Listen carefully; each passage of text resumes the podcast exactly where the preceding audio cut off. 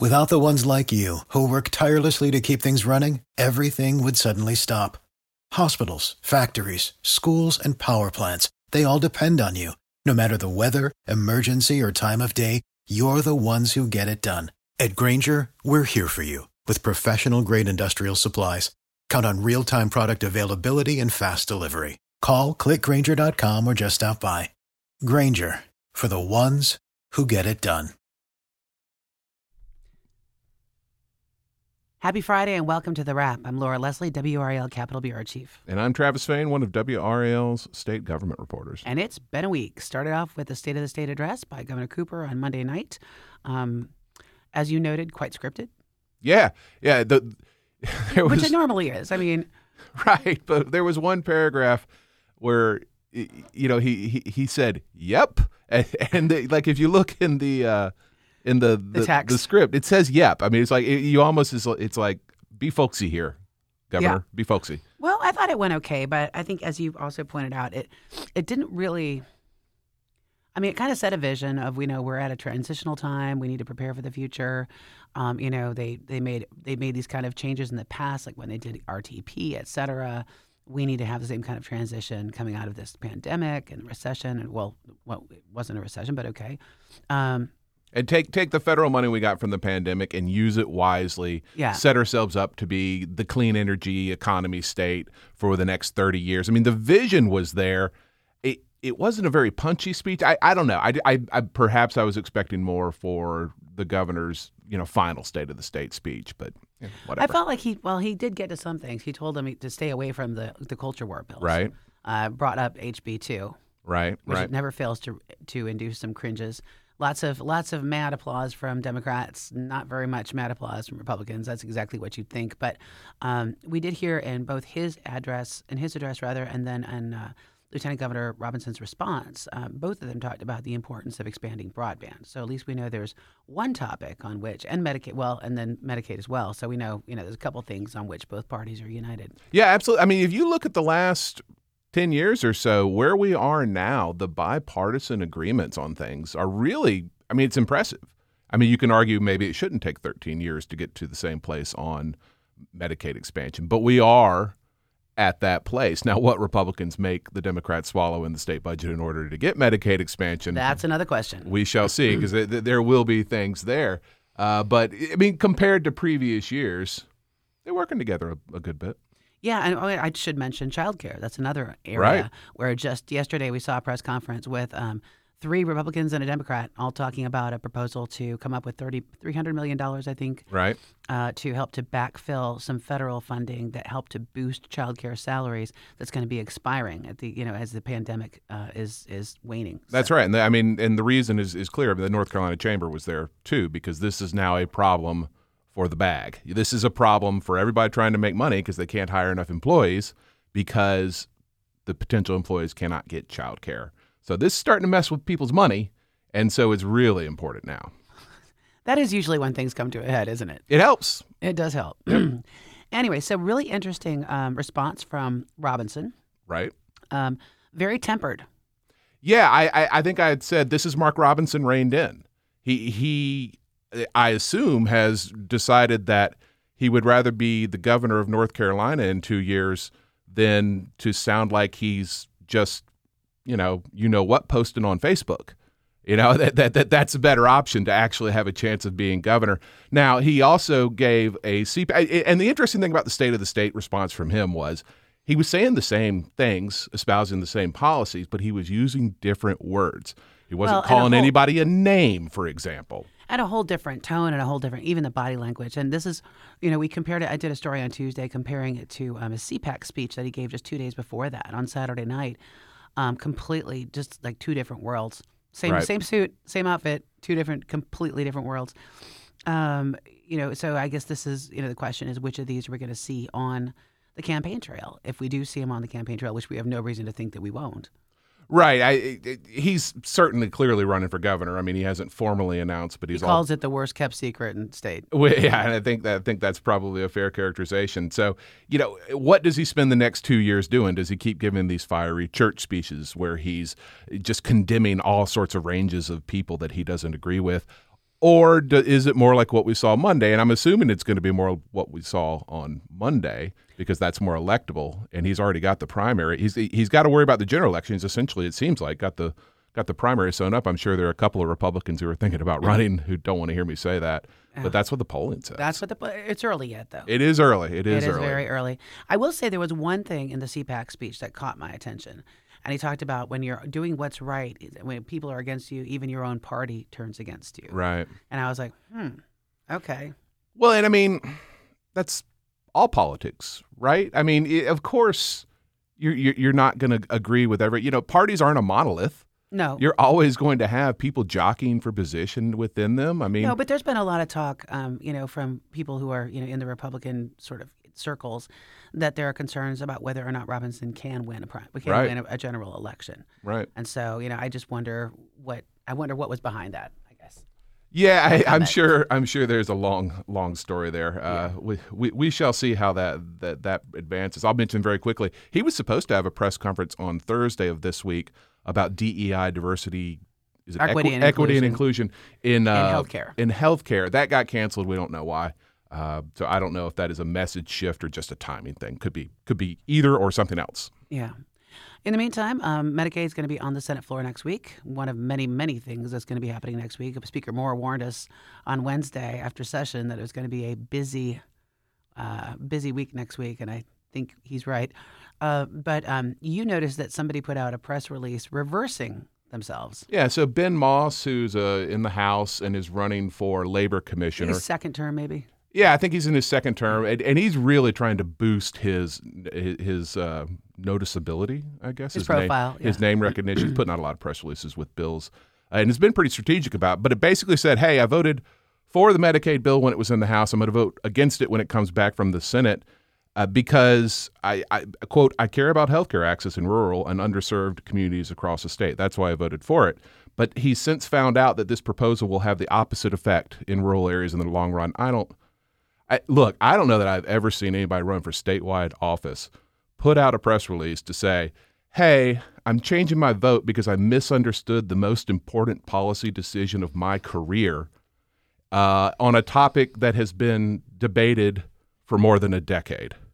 So good luck uh, with that. I don't know who, who who spoke to him and said you need to change it. Obviously, constituents back home or something along those lines. Well, there's a couple of folks who aren't super keen on this deal. One of them is, of course, the the advanced practice nurses who got left out of this, right? Uh, they, you know, initially they were in the House version. They got taken out of it when it came through. So the con reforms are still in the, the final version, but the SAVE Act is not.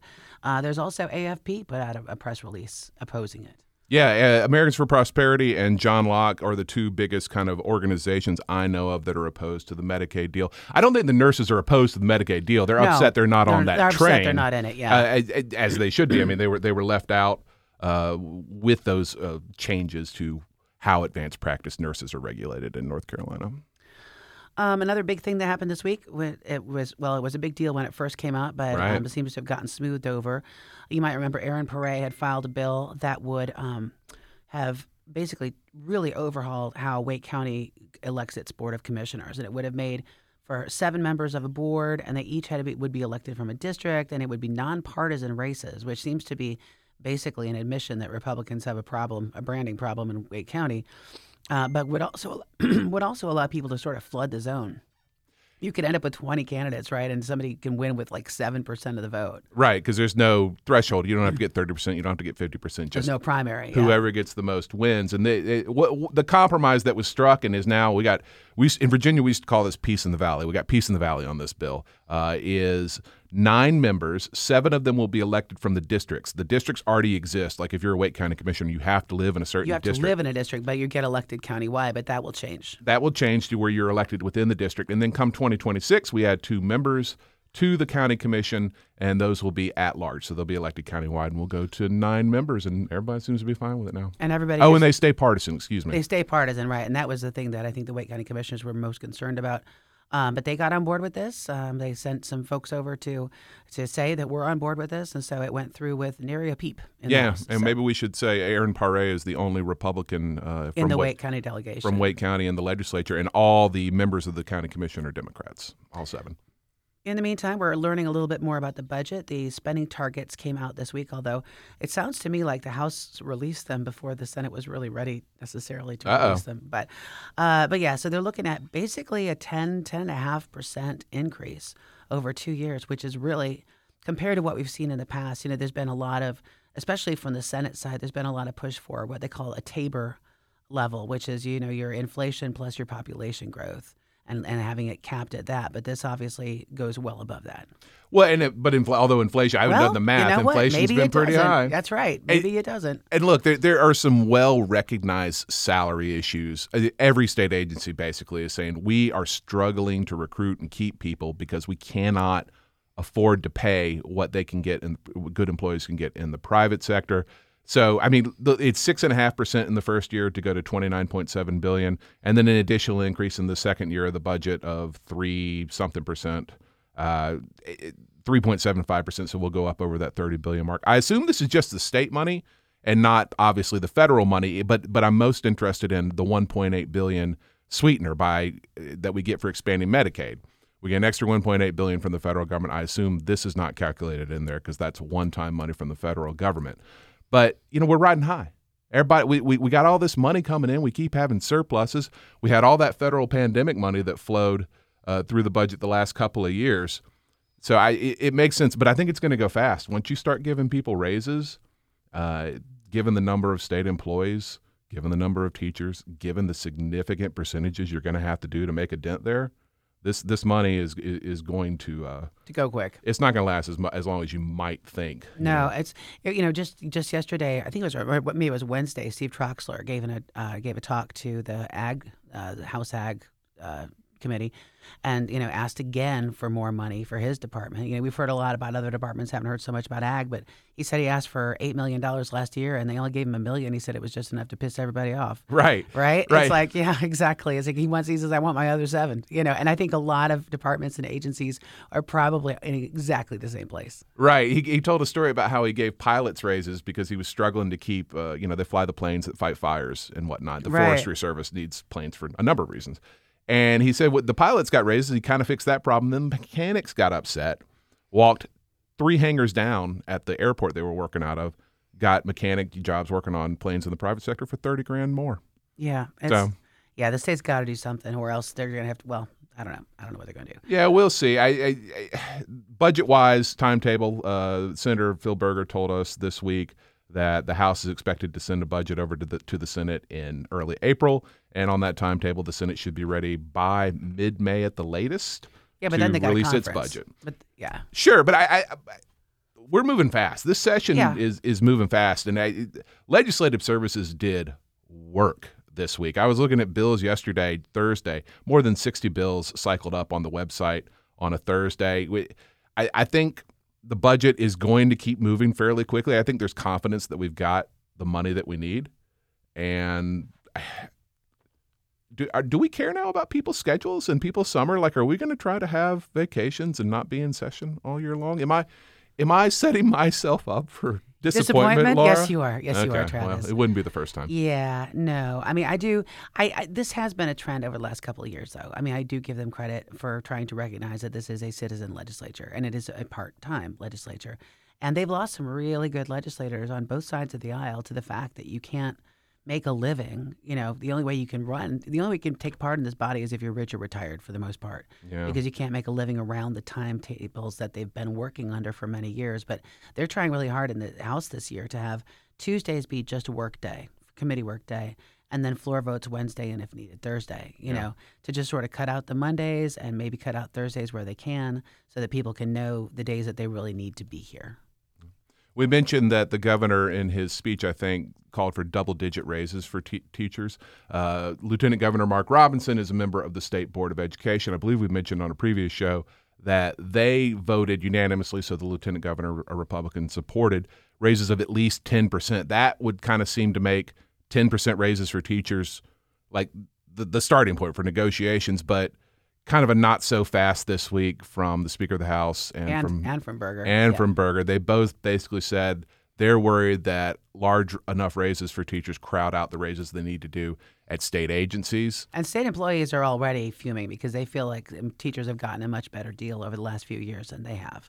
They've gotten much bigger raises, and so it's that's a that's going to be a tough uh, balancing act for legislative leadership to figure out. I think. Yeah, but they seem to be leaning kind of.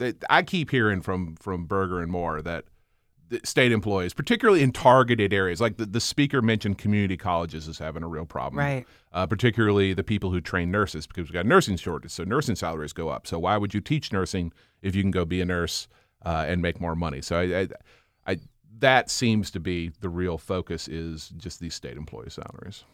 In the meantime, in court action, we should mention um, the, the the the NC Supreme Court uh, decided. Uh, did we mention this last week, Leandro? Yeah, uh, well, I don't know about if we talked about Leandro. I, I am thinking more about the uh, rehearings next week on voter ID and redistricting. Although right. I don't want to talk about either one of them, I just want to note that that's happening. right, week. exactly. Well, the, but the Supreme Court also put a stop to uh, the order to disperse money. That's right. Uh, for yeah. Leandro, and so it's not technically a rehearing, but it is at least bringing it back before the court. So that's three that have come up, which is uh, basically more than reconsiderations have happened in the past 30 years is two. Right. So that's a lot of going back. And I asked um, Senator Berger about that yesterday, and he said he feels that basically, you know, that they feel like what the court, what the court, the previous court did by speeding up cases, by taking cases, um, was politically motivated and was bad law. And so they feel like they are within their rights to go back and review it. Yeah, because Democrats skipped some steps uh, when they controlled the court ahead of November because they knew they were going to lose control of the court to Republicans. Uh, and now that that has happened, the Republican court is going back and, and right. doing these things. So. so. anyway, the Supreme Court is not going to let the AG or the governor file an amicus brief um, in the hearings that are coming up. Uh, we got the voter ID and redistricting, as you said, on uh, this coming up this week as well. Is it Tuesday and Wednesday? Yeah, I think so. Yeah, it's yeah. the 14th and 15th, I believe. And then on the Leandro thing, just to, to, circle back on that, the way that got going again was the new state's new controller, who I guess writes the checks, uh, filed at the court and said, "Hey, I'm still concerned right. that I'm about to do something illegal if I pay out all this Leandro money. Can you weigh in on that?" And they said, "No, don't. You you, you shouldn't send that money." Now the controller is new. It's Nels Roseland, I believe, mm-hmm. is the name, uh, appointed by Governor Cooper recently. Now that is a confirmable. I can't remember if it's a Senate confirmation or a House and Senate confirmation, but either way, Republicans have to sign off on it. That's my point. But I would love to know, like, what sort of conversations did the governor have uh, with Mr. Roseland before he appointed him to this position? Because moving that Leandro money is uh, that, that's got to be the biggest thing going in the controller's office is whether or not you're doing that. I surely they talked about it, and then now the the controller is saying well, I don't, I don't feel comfortable well, doing the, this. And that's the same thing the last controller said. Right, right. But she this, filed for yeah. a writ of mandamus, which is like this kind of archaic thing that says that you, it says basically make this stop, you know. And he did the same thing. Yeah, I, and I mean, but this guy was appointed like months ago, so. Yeah, I don't well, know. I'd, lo- I'd love to have been a fly on the wall uh, for those conversations and the uh, kind of the, the fallout of them. We've got our first two uh, veto showdowns possibly on the governor's desk. Uh, two bills that the governor vetoed in past sessions. One bill that would um, increase penalties for rioting, which we covered a lot this week. Uh, and then a bill that would um, basically make it easier for hotels to get rid of people who are living in them long term, at least to, up to a point. Right, and the, that bill passed the House 83-29, so veto-proof majority, mm. unless Democrats come home with the governor if he vetoes it. The riot bill had six Democrats voting for it in the House, including a co-sponsor, so, Charlie Willingham, who was a you know, he's a he was a former D.C. police officer, right? So I I'm not sure what the governor's going to do about the riot bill. It, Roy Cooper is in a in a difficult and fascinating place right now because I can't remember who I heard saying this this week, but the, sometimes when you get your first veto overridden it opens the floodgates a little bit. Oh yeah. And more and more vetoes happen. So you want to you want to guard against that. So do you let either of these bills become law without signing them and just kind of acknowledge just take the L and and and move on? But I mean, there's only so much political capital out there to spend. Right. Right. And I mean, the way the governor went after Kirk deViere and got him, uh, for working with the Republicans. But we have enough. I think. I think they're again going to, back to the flood the zone analogy. I think we've got enough Democrats that are you know kind of working with the Republicans that they're thinking that the governor can't possibly come after all of them. Right, right, and so so I mean we'll see. Um, or he may just say, "Damn the torpedoes," because I mean it's, it. at some point if you think a bill it, it should not be law and you're governor, you veto it. Yeah. I mean, and, and the calculus doesn't have to be any more complicated than that, although there's always calculus in politics. But I, I think that's interesting. He's we may be about to see these these first overturns, uh, and it really may change I just, the dynamic. I just have a really hard time imagining. I could be wrong. I've been there before, but I have a really, really hard time imagining him trying to push people like Mary Wills Bode, who voted for the anti-rioting bill. Um, clearly, because she's in a swing district, it's a very tight district that includes some Wake County. You know, um, is he going to make her come back home? well, now in the Senate, that? it won't matter because Right. it- she she could come back home and, and just have a vote against her uh, in But an let's go. ad. I let's guess. go but- to Garland Pierce or Tricia Cotham or Michael Wray uh, or Shelly. Is he really going to make Shelly Willingham a sponsor? Um, try to vote against his, you know, to, to to let him veto his own bill. I mean, we'll see. that's a tough one. No. Anyway, um, also this week, uh, fascinating. This topic always fascinates me. Oh, you always want to talk about it. I do. I love it. I'm so fascinated by this. Um, so this Convention of States. This is the Article Five Convention question, and you've probably heard about this. This is it's what's fascinating to me is that it started back in the 70s, right, with the balanced budget amendment. Oh, thanks, Travis. But it has sort of ping ponged around the fringes of both parties, right? Like Democrats were talking about wanting a Article Five convention to get rid of Citizens United. Um, and then Republicans have been talking about it in terms of term limits, balanced budget amendments, and uh, limiting the federal overreach, however you want to read that. Right. Right. But suddenly it's become mainstream. Um, and I, I'm curious as to how that happened. I talked to Bob Phillips over at Common Cause, and he thinks it just has to do with some of the really kind of toxic partisanship, the divisiveness that's going on right now. That everybody's like, clearly our system isn't working, so we need to rewrite it. Well, and it's all uh, it's also been a very long time since we passed a constitutional amendment, right? So people look, uh, and I can't, I don't know what the date was, but I mean, it, it, the Congress can work to amend the Constitution as well. You don't really see that happening. People look at Congress and they say, "All right, it's kind of dysfunctional. Let's do it ourselves." Uh, so I can understand that. I, both those bills, did they pass the House this Yep. week? Okay, so the, the Convention of States bill and the term limits bill, which both of which would attempt to amend the United States Constitution, passed the House. Senator Berger in the Senate says they could not reach consensus last year on these bills, and so they didn't go anywhere in the Senate. They have not discussed it this year, but they will. I mean, we'll see. I mean, I'd kind of be surprised if the Senate voted to go with this, but Well, it was interesting when you look at who voted against the bills. It was fascinating because you had a few folks on the far right uh, and a bunch of folks on the left who are voting against it, saying that they have concerns about the idea of a runaway convention. You get people in, and and, and, and Senator Berger alluded to that yesterday, talking about it. Concerns that you know it depends on who the delegates are. You, know, you could end up with people with left-leaning ideas that might put something into the Constitution. No, of course, perish the thought. that's not how it would work, of course, because the states still have to ratify Right. what they do. So it's not like they can just rewrite the Constitution wholesale. But you know what? Some scholars, including former U.S. Chief Justice Warren Burger, said that's not necessarily so. Mm. It's not clear what they can and can't do once they get into the building. So, don't know. Interesting. All right. Yeah. So there's some downside, is what you're telling me. Eh, well, you know, I don't know. I guess it depends on how you read it. Um, some all kinds of fun bills got filed recently, including one of my favorites, Jason Saine's perennial "Keep Us in Daylight Savings Time." yeah. So we're springing forward this weekend Right, we're in standard right now, so we're springing forward this weekend into daylight time. into daylight savings time. I don't know which is which. so we keep us on summertime, okay. round, round year round. Um, I got to tell you, I get more emails about this than I do probably any other story. Yeah, I, I guarantee you that that's a bill that that it would get your name in the newspapers. Uh, so Every time, Yeah. every time we do a story on it, every time I get emails about it, every time. Uh, I'll run through a few others. Uh, Senator Corbin and uh, John Bell in the House have both filed a bill to require four-year degrees for fewer state jobs. Uh, that's going to be in committee Tuesday, I assume, based on the names and based on the fact there's a bill in each chamber, that that's probably a goer, uh, particularly given what we've talked about the difficulty recruiting. And the names.